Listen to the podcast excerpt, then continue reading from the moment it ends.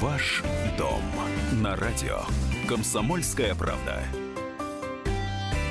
В студии журналист отдела экономики «Комсомольской правды» Елена Аркелян. Я Елена Фонина, и мы продолжаем разговор о недвижимости. Вот поговорили о квартирах нашей мечты, да, и спасибо тем, кто откликнулся на нашу просьбу рассказать о том, как должна выглядеть квартира вашей мечты. Но в жизни случается всякое. И, э, к сожалению, э, бывают и достаточно неприятные ситуации, когда э, мы с вами понимаем, увы, наши финансы поют романсы, и единственное, что у нас осталось, это, собственно, вот та самая квартира, которую в свое время приобрели. Ну, а дальше дальше, э, дальше возникает некий прецедент. Э, куча должников выстраиваются в очередь э, за тем, чтобы вы им заплатили взятые у них в долг деньги, а вам и дать-то нечего.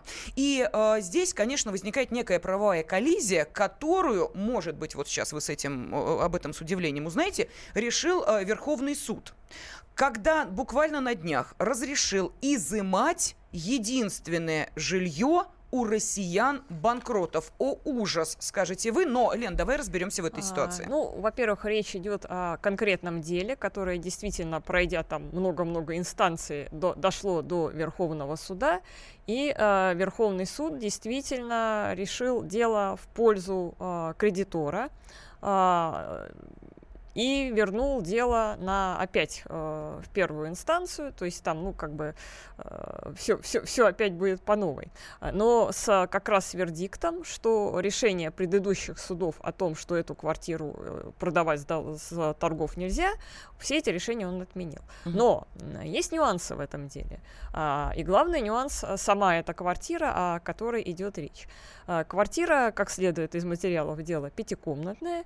И я даже просто э, для интереса нашла этот дом, посмотрела, что это такое. А, там поскольку меня заинтересовала та оценка стоимости квартиры, которая фигурировала в этом деле. Ни много ни мало, 28 угу. миллионов рублей.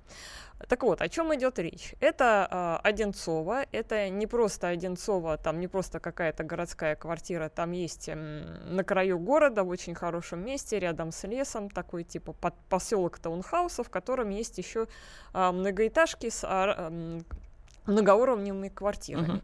А, вот как раз одна из этих квартир, вот эта вот, она трехэтажная. Ох, ничего да. себе, трехэтажная. А, то есть это действительно жилье, а, ну, скажем так, а, понятно, что это жилье не, не, не бедного человека, который вот попал в какую-то там, его зажали со всех сторон, там э, дети плачут, жена да, плачет. микрофинансовая организация. За, да. за, за, вот, то есть это действительно за стоимость, за это жилье, продав его, можно оплатить и долг, и еще в том же Одинцове купить парочку квартир. Скажи, пожалуйста, Лена, а, а какой долг на, э, значится на вот э, господине э, Фрущике, а именно его дело мы сейчас обсуждаем? А, за ним значится долг 13 миллионов. А. Дело это м, длится, длилось, а, то есть оно там длилось достаточно долго, лет 10 а, насколько я понимаю, ну, насколько я понимаю из материалов вот этого самого дела, там как бы сначала было 8 миллионов, но как-то они все не могли договориться, там кредитор другое частное лицо.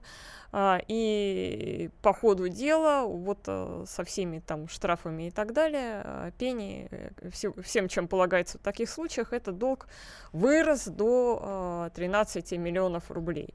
Там, опять же, куча всяких детективных подробностей, что там этот должник пытался перевести квартиру на жену, там та на детей, там, в общем, потом суды все это долго рассматривали, признали эти э, сделки недействительными, ну и, в общем, э, потом он себя признал банкротом, э, а у нас как, э, если человек признает себя банкротом, то есть же, все, все долго выставляется на реализацию, но, как выяснилось, что на реализацию выставить нечего, поскольку другого имущества, кроме этой пятикомнатной квартиры э, площадью около 200 квадратных uh-huh. метров, у него вроде как другого имущества и нету.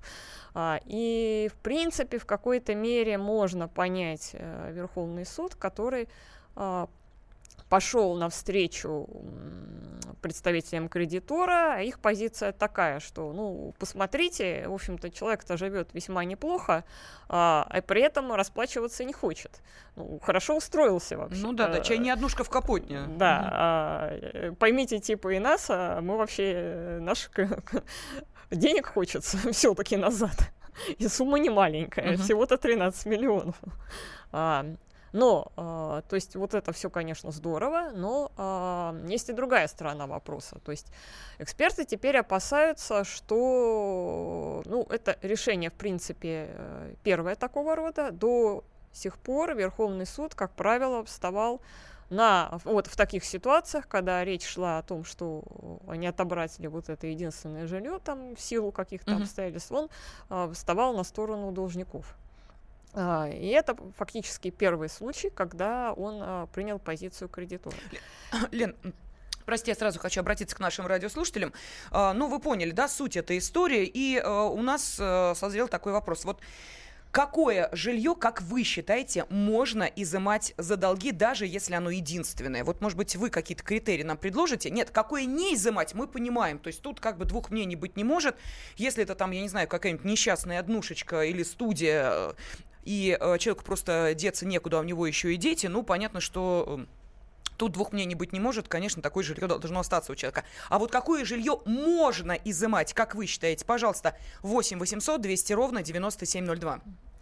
Вот, да, и опасения э, возникают какого рода? Э, сейчас э, разрешили отобрать, ну как отобрать, выставить на, тол- на торги. То есть там э, э, пятикомнатную квартиру, угу. а там, глядишь, дальше дело дойдет и до однушек, потому что, ну а что?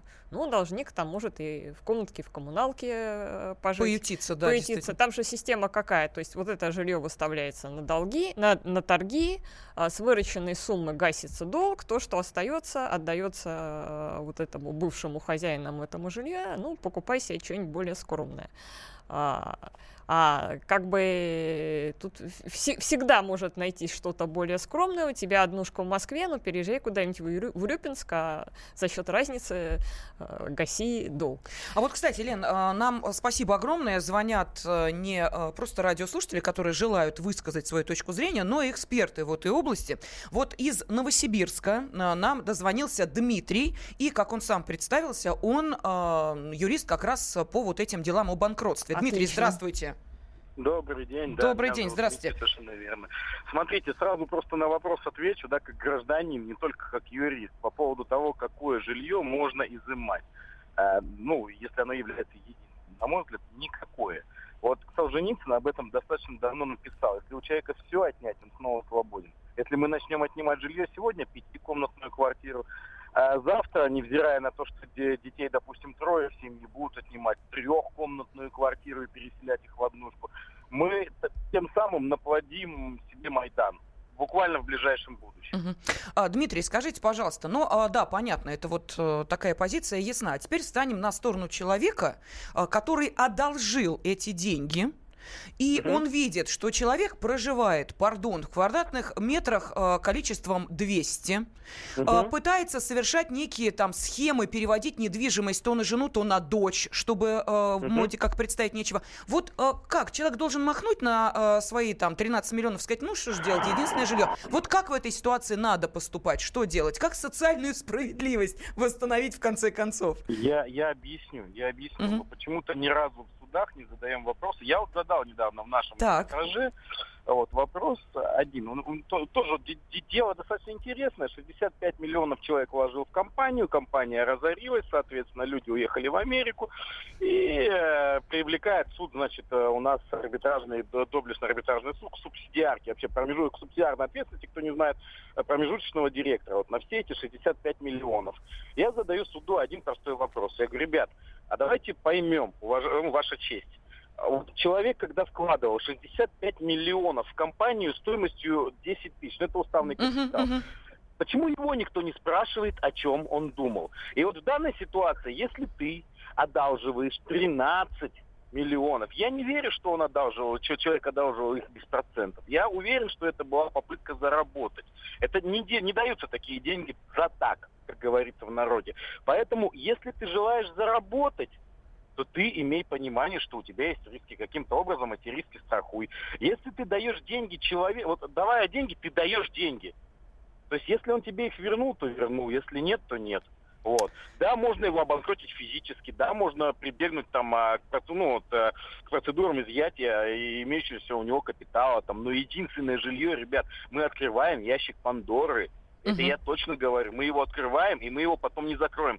Верховный суд, я сильно, меня сильно удивил в этой ситуации. Очень сильно. Если будет так и дальше, то в стране будут неминуемо будут большие проблемы. Да, Это Дмитрий, только начало. спасибо огромное. Жаль, что вы проживаете в Новосибирске. Если бы у меня возникла необходимость э, общаться с э, юристами, я бы обязательно в случае чего воспользовалась бы вашими услугами.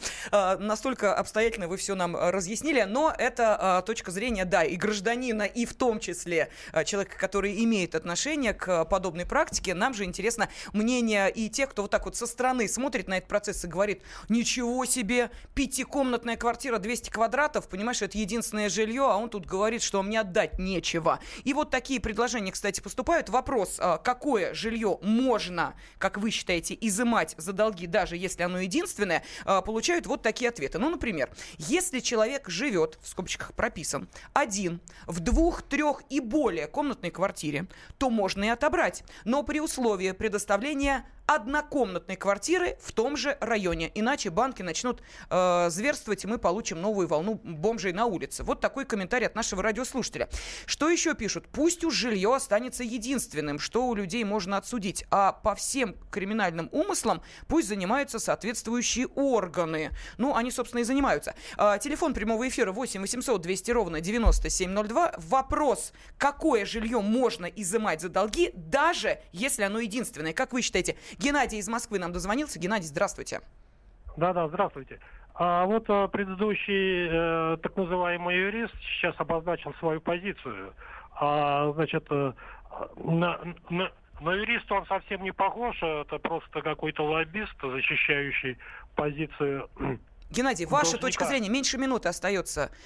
Да-да, а, отнимать можно любое жилье, потому что э, когда человек э, а, ну, естественно, по метражу, когда остается только на проживание, а так переселять э, в это обязательно переселять э, в жилье социальное, угу. а оставшуюся жилплощадь распродавать и отдавать бедным заемщикам. Понятно, а... Геннадий, спасибо огромное за ваше мнение, Лен, как ты считаешь, какая из двух ну, позиций тебе ближе, а... отдавать или не отдавать? Ну, на самом деле, э, проблема в том, что э, очень, вот если бы у нас была нормальная судебная система, э, все было бы четко и по справедливости, вопросов нет. А ну, тут... слушай, Елена Аркелян, а, Елена Фойна были Спонсор программы ОАО «Галс Девелопмент». Ваш дом на радио. Комсомольская правда. Адвокат! Спокойно, спокойно. Народного адвоката Леонида Альшанского хватит на всех.